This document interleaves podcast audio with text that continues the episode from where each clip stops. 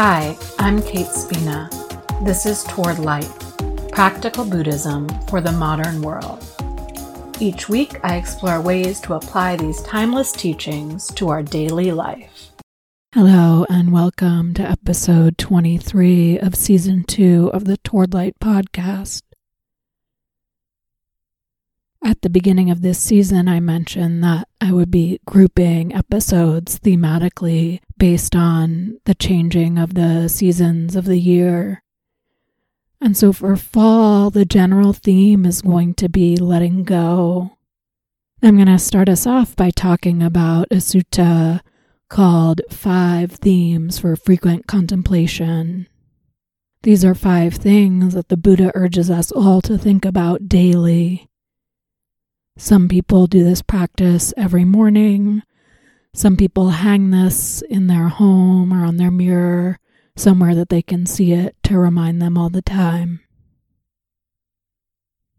These themes are important because together they all cultivate this sense of samvega, this sense of spiritual urgency. They all point toward impermanence, which in turn points us to the importance of practicing deeply in this moment, this urgent need to be here right now.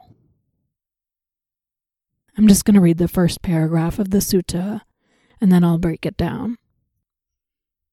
Bhikkhus, there are these five themes that should often be reflected upon by a woman or a man, by a householder or one gone forth. What five? One, a woman or a man, a householder or one gone forth, should often reflect thus I am subject to old age, I am not exempt from old age. 2. A woman or a man, a householder or one gone forth, should often reflect thus I am subject to illness, I am not exempt from illness. 3. A woman or a man, a householder or one gone forth, should often reflect thus I am subject to death. I am not exempt from death. 4. A woman or a man, a householder or one gone forth, should often reflect thus I must be parted and separated from everyone and everything dear and agreeable to me. 5. A woman or a man, a householder or one gone forth, should often reflect thus I am the owner of my karma, the heir of my karma, I have karma as my origin, karma as my relative, karma as my resort. I will be the heir of whatever karma, good or bad, that I do.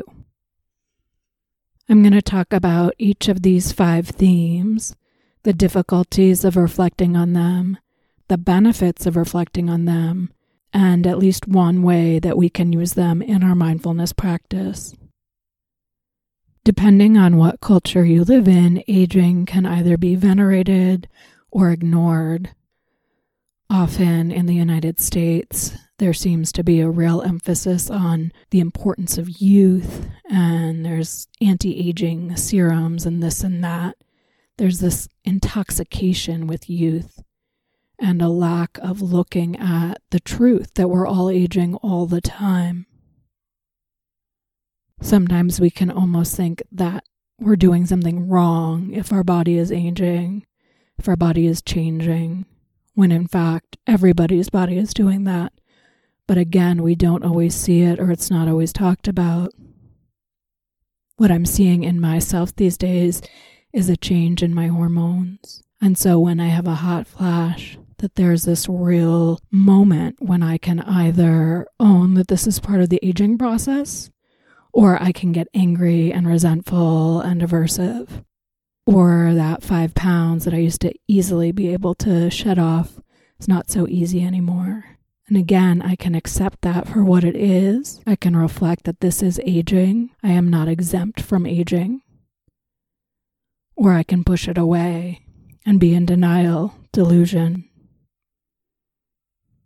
The benefit when we reflect on aging as we can see the universality of the experience, and it can give us some more compassion for ourselves and for others.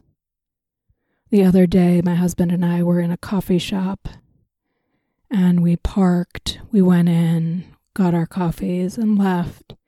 And in that period of time, another couple had also parked, and it took them that long to get inside. And so, rather than judging them for being elderly, moving slowly, I felt compassion well up in me. And also this realization that that will be me one day too. In mindfulness practice, when thoughts about aging come up, or when there's a pain or a discomfort in the body related to aging, notice if your response to that thought or that sensation is pleasant, unpleasant, or neutral. That's it. You don't need to do anything else. The second theme is this theme of illness, that we should note and reflect that we are not exempt from illness. This is something we often resist. We can see it as a weakness. Being ill is unpleasant. And our neurobiological system is always pushing us toward pleasant, right? It's trying to push away pain and move us toward pleasant because our very primitive brain associates pain with danger. So when we're ill, we can be very aversive to that. Also, many of us live in a capitalist society where productivity is honored so highly that being ill is a problem. Even in the United States school system, there's things like perfect attendance records. So even if a kiddo is sick, they may choose to go to school because they want to keep their record. So there are systems in place that stop us from reflecting on this very natural process of illness. One of the benefits of reflecting on illness when we're healthy is that then when we're ill, it doesn't seem to be such a problem. We can also see the impermanence and the unreliability of the body. When we practice mindfulness and we feel ill, we can see the link between the unpleasant Vedana and then whatever comes up in our mind. So I feel that tension in my stomach. It's unpleasant. And then what happens next? What thought does my mind come up with? Can I start to get to know how contact with something unpleasant can lead to proliferation of the mind? The third theme to reflect on is the theme of death. There's an entire section in the first foundation of mindfulness, mindfulness of the body, that focuses on death meditation. But it's interesting that the Buddha brings it up again here because he sees it so important to look at all the time. Again, there are cultural limitations. Some cultures sanitize the death process, separate us from that process. We can block ourselves off from the knowledge of death or our own death. We can get so trapped in the fear, we don't see it as a natural part of life. Kate Inglis says, We are the only animals who know death will take us from each other, yet we are the only ones who are shocked when it happens.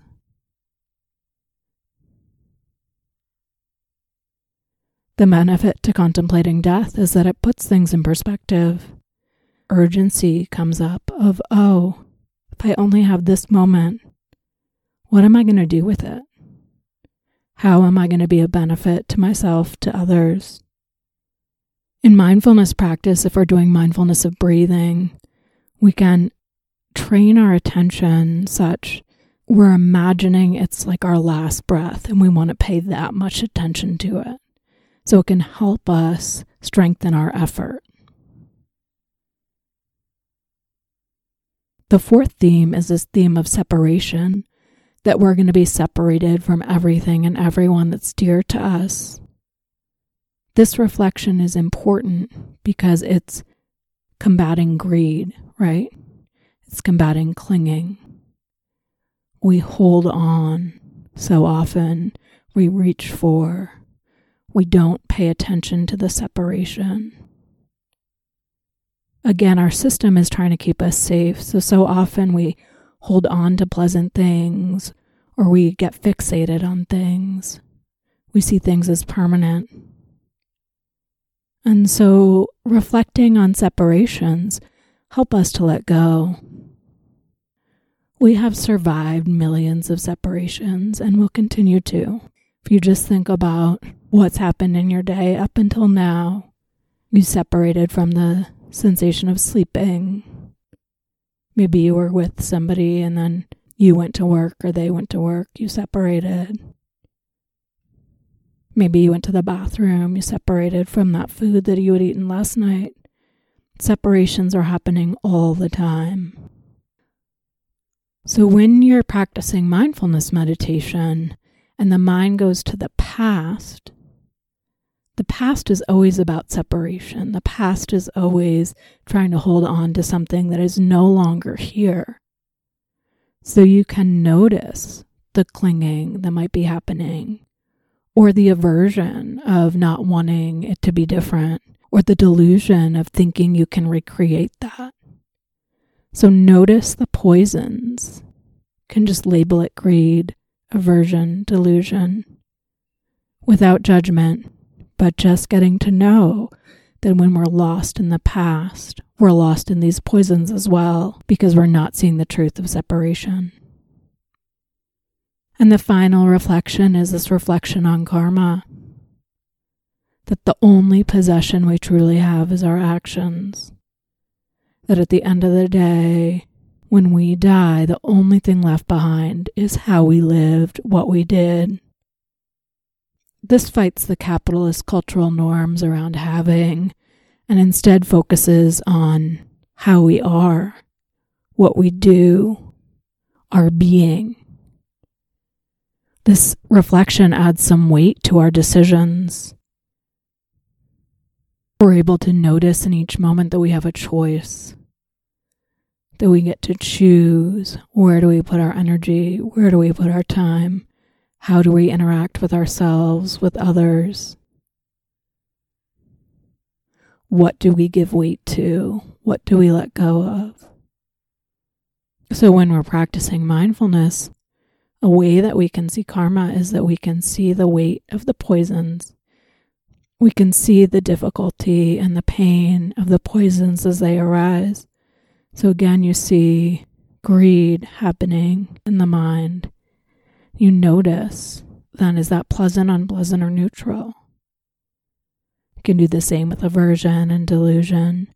It's getting to know that if we put attention into these unwholesome mind states, it could potentially lead to unwholesome actions which is going to lead to negative karma. Or we can emphasize the positive mind states. We can notice when generosity is present, when compassion is present, when clarity is present. How do we feel? Is that pleasant, unpleasant, or neutral? So I'm going to read these five reflections one more time I've linked to them in the show notes, and I recommend maybe writing them out or hanging them somewhere, or making a choice to reflect on these every day when you wake up, before bed, whenever. Notice if these themes bring some quality of samvega, some quality of spiritual urgency to your practice and to your life. I am subject to old age I am not exempt from old age. I am subject to illness. I am not exempt from illness. I am subject to death. I am not exempt from death. I must be parted and separated from everyone and everything dear and agreeable to me. I am the owner of my karma, the heir of my karma. I have karma as my origin, karma as my relative, karma as my resort. I will be the heir of whatever karma, good or bad, that I do. Thank you for listening. Please check out any links in the show notes. You can find me on my website, towardlight.net, or on Instagram at towardlight108.